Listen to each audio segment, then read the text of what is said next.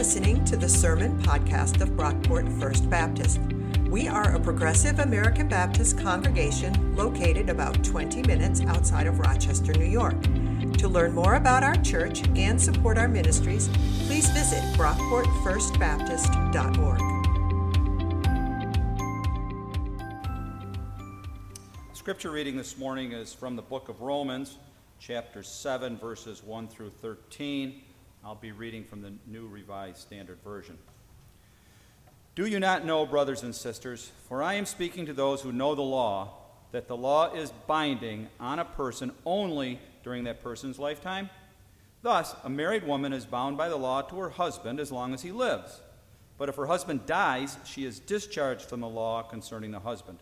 Accordingly, she will be called an adulteress if she lives with another man while her husband is alive but if her husband dies, she is free from that law, and if she marries another man, she is not an adulteress. In the same way, my friends, you have died to the law through the body of Christ, so that you may belong to another, to him who has been raised from the dead, in order that we may bear fruit for God. While we were living in the flesh, our sinful passions, aroused by the law, were at work in our members to bear fruit for death. But now we are discharged from the law, dead to that which held us captive, so that we are slaves not under the old written code, but new in the new life of the Spirit. What then should we say? The law is, is sin? By no means. Yet, if it had not been for the law, I would not have known sin. I would not have known what it is to covet if the law had not said, You shall not covet. But sin, seizing an opportunity in the commandment, produced in me all kinds of covetousness. Apart from the law, sin lies dead. I was once alive apart from the law, but when the commandment came, sin revived. And I died, and the very commandment that promised life proved to be death for me. For sin, seizing an opportunity in the commandment, deceived me, and through it killed me. So the law is holy and the commandment is holy and just and good. Did what is good then bring death to me? By no means. It was sin, working death in me through what is good, in order that sin might be shown to be sin, and through the commandment might become sinful beyond measure. The word of the Lord.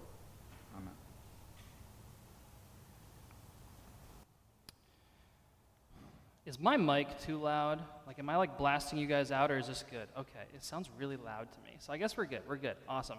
Um, thanks for that reading, Jim. I should say, I feel really guilty not wearing this right now while you guys are all wearing it, but like multiple people have told me not to preach with this thing on my face. And I am far enough away from you, I guess. But I just, I need to share my guilt, and uh, I still love you guys. So that's, that's all I got to say. that's going back on as soon as I say amen, by the way. Uh, hopefully, you've been able to follow along with our services online throughout the shutdown. Uh, if not, that is totally okay. We're in the midst of a teaching series through the book of Romans. Uh, we started this series the week after Easter, if you can remember back that far. Um, but Romans is a really big book. We're not even halfway through this book yet. Um, so if you haven't been following along, that is fine. You haven't missed much in the grand scheme of things. And one of the things we've been doing throughout this series um, to kind of get more out of it is I've been encouraging everybody to read the book of Romans with us. Uh, we've broken this book up into sections to make it a bit more manageable, focusing on taking one section at a time and reading it over and over again. We already covered the first section of Romans, which was chapters 1 to 4. Uh, if you missed that, you can read it on your own sometime. It only takes like 15, 20 minutes. We're not talking a lot of content here and that would get you caught up with our current section, which is chapters 5 to 8. The way we're doing this is I'm encouraging everyone to read each section over and over again throughout the week as we work through it here uh, together in person. Uh, you could read a chapter a night, and then when you hit the end of chapter 8, go back and restart with chapter 5. That would work. You could sit down for like 20 minutes once a week and just read through the entire section. That's a good habit, ritual, rhythm to get into anything like that to really get the most out of this series would be my recommendation. For the last couple weeks, we've been talking about sin. Chapters 5 to 8 of Romans is basically like this mini treatment of the topic of salvation, uh, what it looks like to live the Christian life. And we're right in the middle of this section where Paul, the author of Romans, is talking about our freedom from sin. I feel like I should say it like sin, like intense. Um, but uh, basically, the idea is we are no longer stuck in the way of sin. We're no longer following the path of Adam, which leads to sin and death, but the path of Christ, which leads to resurrection and life. That's been the theme of these last few weeks. And in chapter 7, which we're going to be looking at today and next week, Paul's giving us a little window into how sin works. How sin infiltrates our lives, distorts our lives. Paul even gets kind of personal in this section and talks about his own wrestling with sin. Now, like straight up, I know sin is not a super popular topic in our society. It's not something you discuss in polite company. You're at a party, you meet someone new, you don't lead off with, So, how do you understand sin? You know? Any favorites? Like, you, no, we would never do that. Uh, it wouldn't be, wouldn't be uh, prudent to do that. We don't talk about sin in our culture and that's largely because a lot of jerk Christians, I don't know if I should say that, kind of use sin as a weapon. Use sin to beat up on people and exclude other people. Basically, that's when we talk about everyone else's sin but our own, which is super Christ like, by the way. But I think that's why we're a little weary of talking about sin. Luckily, though, that's not what's happening here in Romans 7. Paul is not talking about someone else's sin in this passage or using sin as a weapon. Paul's talking about our sin, he's talking about his sin. And the need as Christians to know a thing or two about how sin works so that we can root out sin in our own lives and live free of sin's domination. Because remember, we talked about this last week, but when Paul's talking about sin, he's not just talking about like bad things we do. It's not like you screw up, you mess up, that's a sin. Paul is envisioning sin as a power, a force, a destructive force in our society that is seeking to enslave us and dominate us. And as Christians, if we're going to be free of sin's domination, we need to know a thing or two about how sin works. Does that make sense? Are we like tracking so far and caught up? Excellent. I'll take your muffled as, as a yes. I want to read through this passage again, at least the beginning, just so it's like really fresh. Paul starts out with this terrible metaphor about marriage, but we'll talk about that. Um, let's read it though. Uh, Romans 7, starting in verse 1, word should be up there. Do you not know, brothers and sisters, for I am speaking to those who know the law, that the law is binding on a person only during that person's lifetime. Thus, a married woman is bound by the law to her husband as long as he lives. Yay, patriarchy. Uh, but if her husband dies, she is discharged from the law concerning the husband. Accordingly, she will be called an adulteress if she lives with another man while her husband is alive. But if her husband dies, she is free from that law, and if she marries another man, she is not an adulteress. In the same way, my friends, this is where Paul is now explaining this metaphor.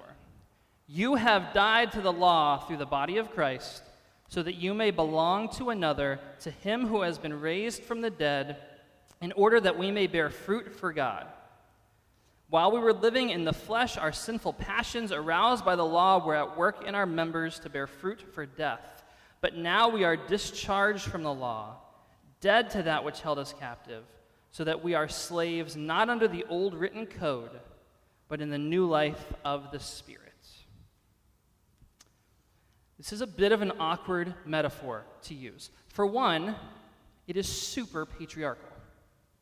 Like, Paul talks about women belonging to their husbands. We've evolved beyond that view of marriage, thankfully. We no longer think of women as like property that are transferred in marriage. That is a good thing, that's a good uh, advancement. This is a 2,000 year old text, though, so I think we can give Paul a little, a little grace here, a little slack.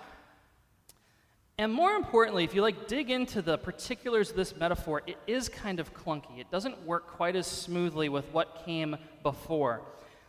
Paul just got done talking about how, as Christians, we are dead to sin. We have died with Christ, so sin can no longer enslave us. That was Romans 6, which we talked about last week. We've died to sin. So now he gives this metaphor of a woman whose husband dies, which sets her free from the law of marriage. There's kind of a little flip flopping of the analogy happening there.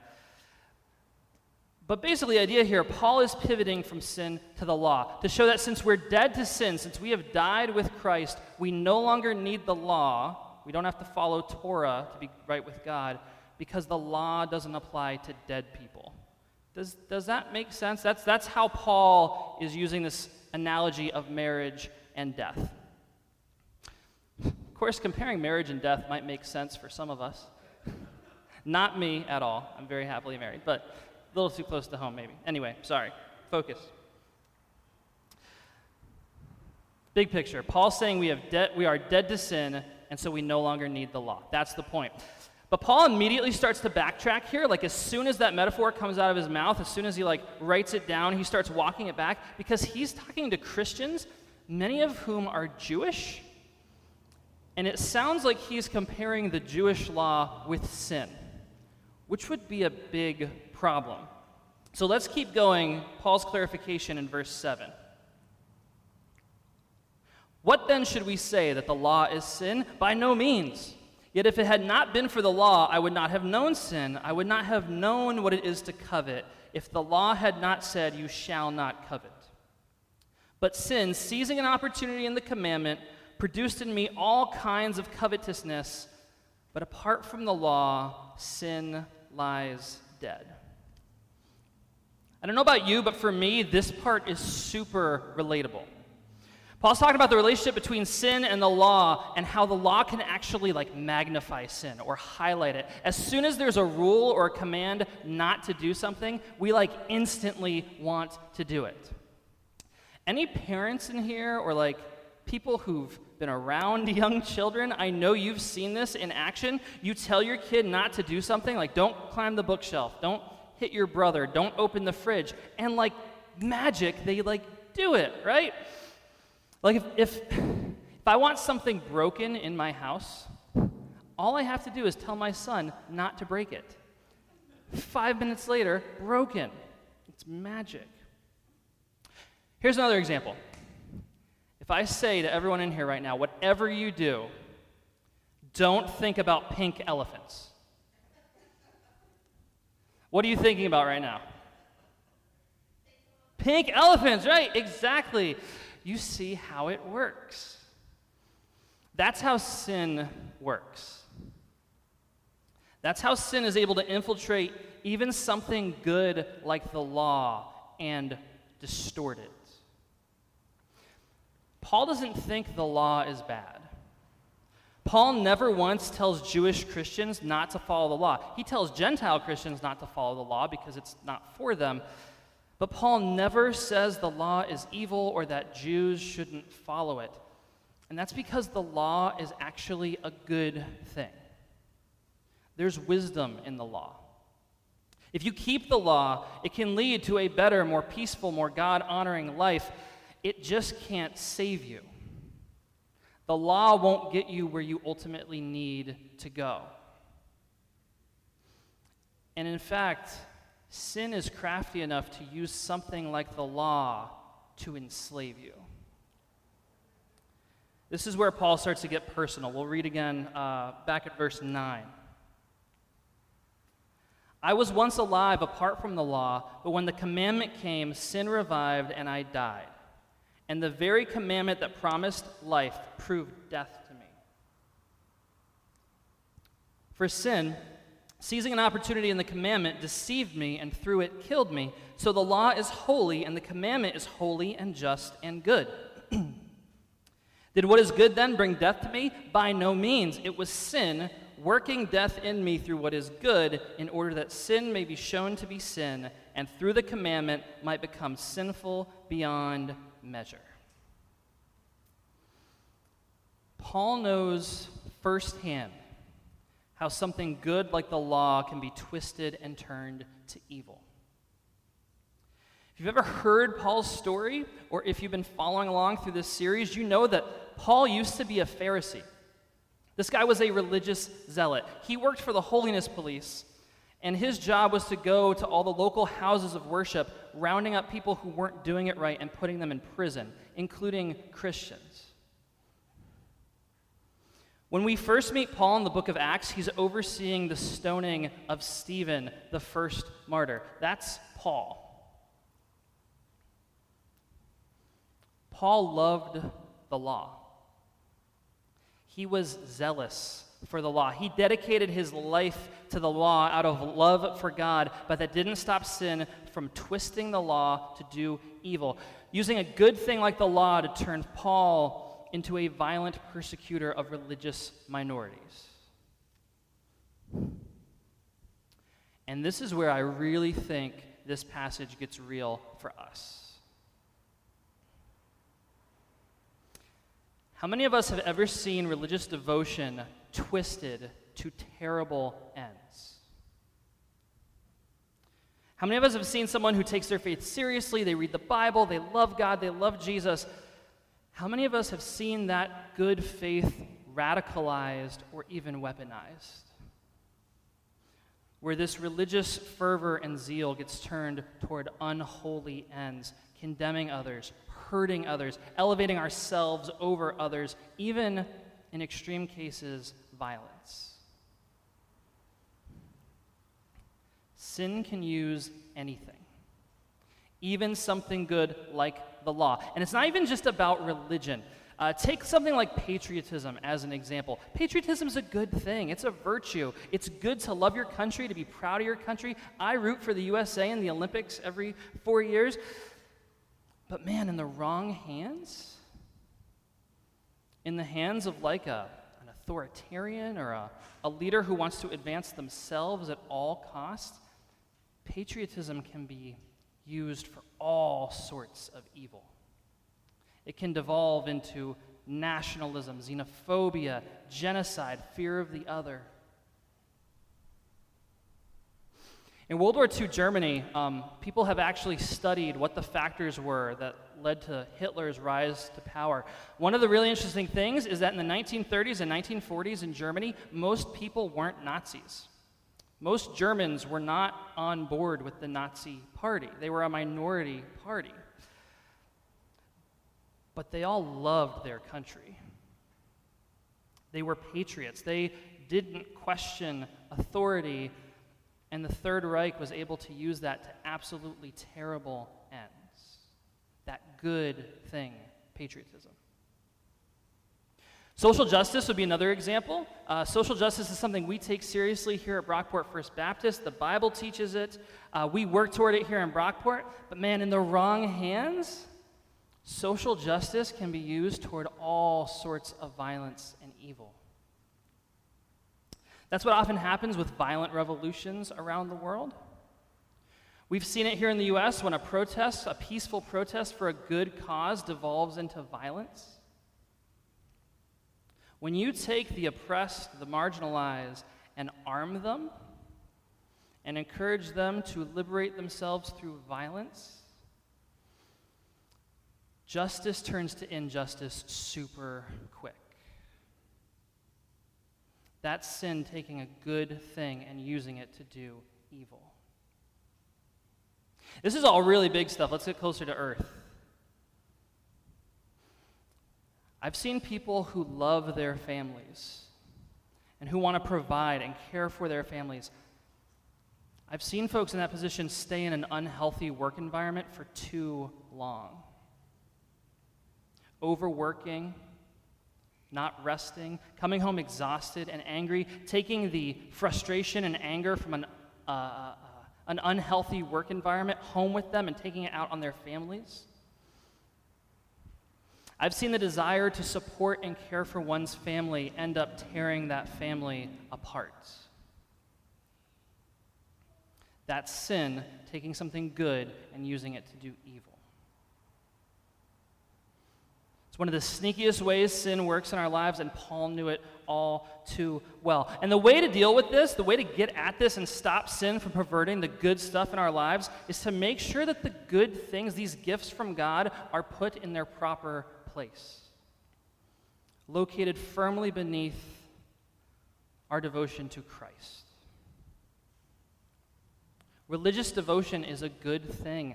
Pray every day, read your Bibles, pursue holiness, take your faith seriously.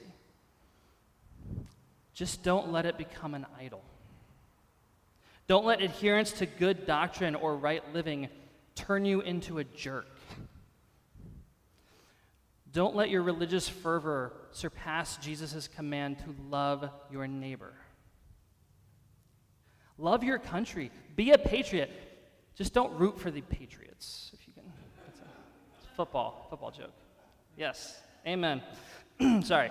Be a patriot. Pursue social justice. Participate in our democracy. Just don't let it become your God. Don't let working for justice or loving your country distract you from your first love, which is Christ. Even when we're talking about family, relationships, careers, all those good things, all that God given stuff, it's good. But man, if you cling to it too hard, you will lose it. You want to serve your family? You want to be the best spouse, the best partner, the best parent, whatever? Follow God. Pursue a life that looks more and more like Christ. And that will empower you to love your family in a way that goes beyond anything else you could ever do for them. Because you have died to the law. You no longer need the law because you are dead to the law and alive in Christ. Let's pray.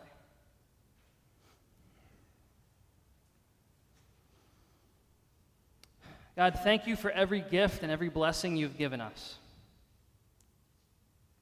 Thank you for these good things in our lives, Lord. Help us to cherish them and appreciate them, but to keep them in their proper place in our lives. Make us wise to sin's dominating ways. Don't let sin gain a foothold in our lives by distorting what is good, but God, help us to remain dead to sin and alive in Christ. It's in His name we pray. Amen. Thanks for listening. If you enjoyed what you heard, please be sure to rate, review, and subscribe to this podcast on iTunes.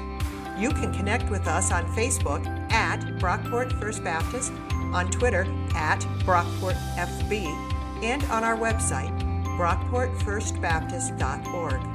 Our theme music was composed by Scott Holmes. This has been a production of Brockport First Baptist.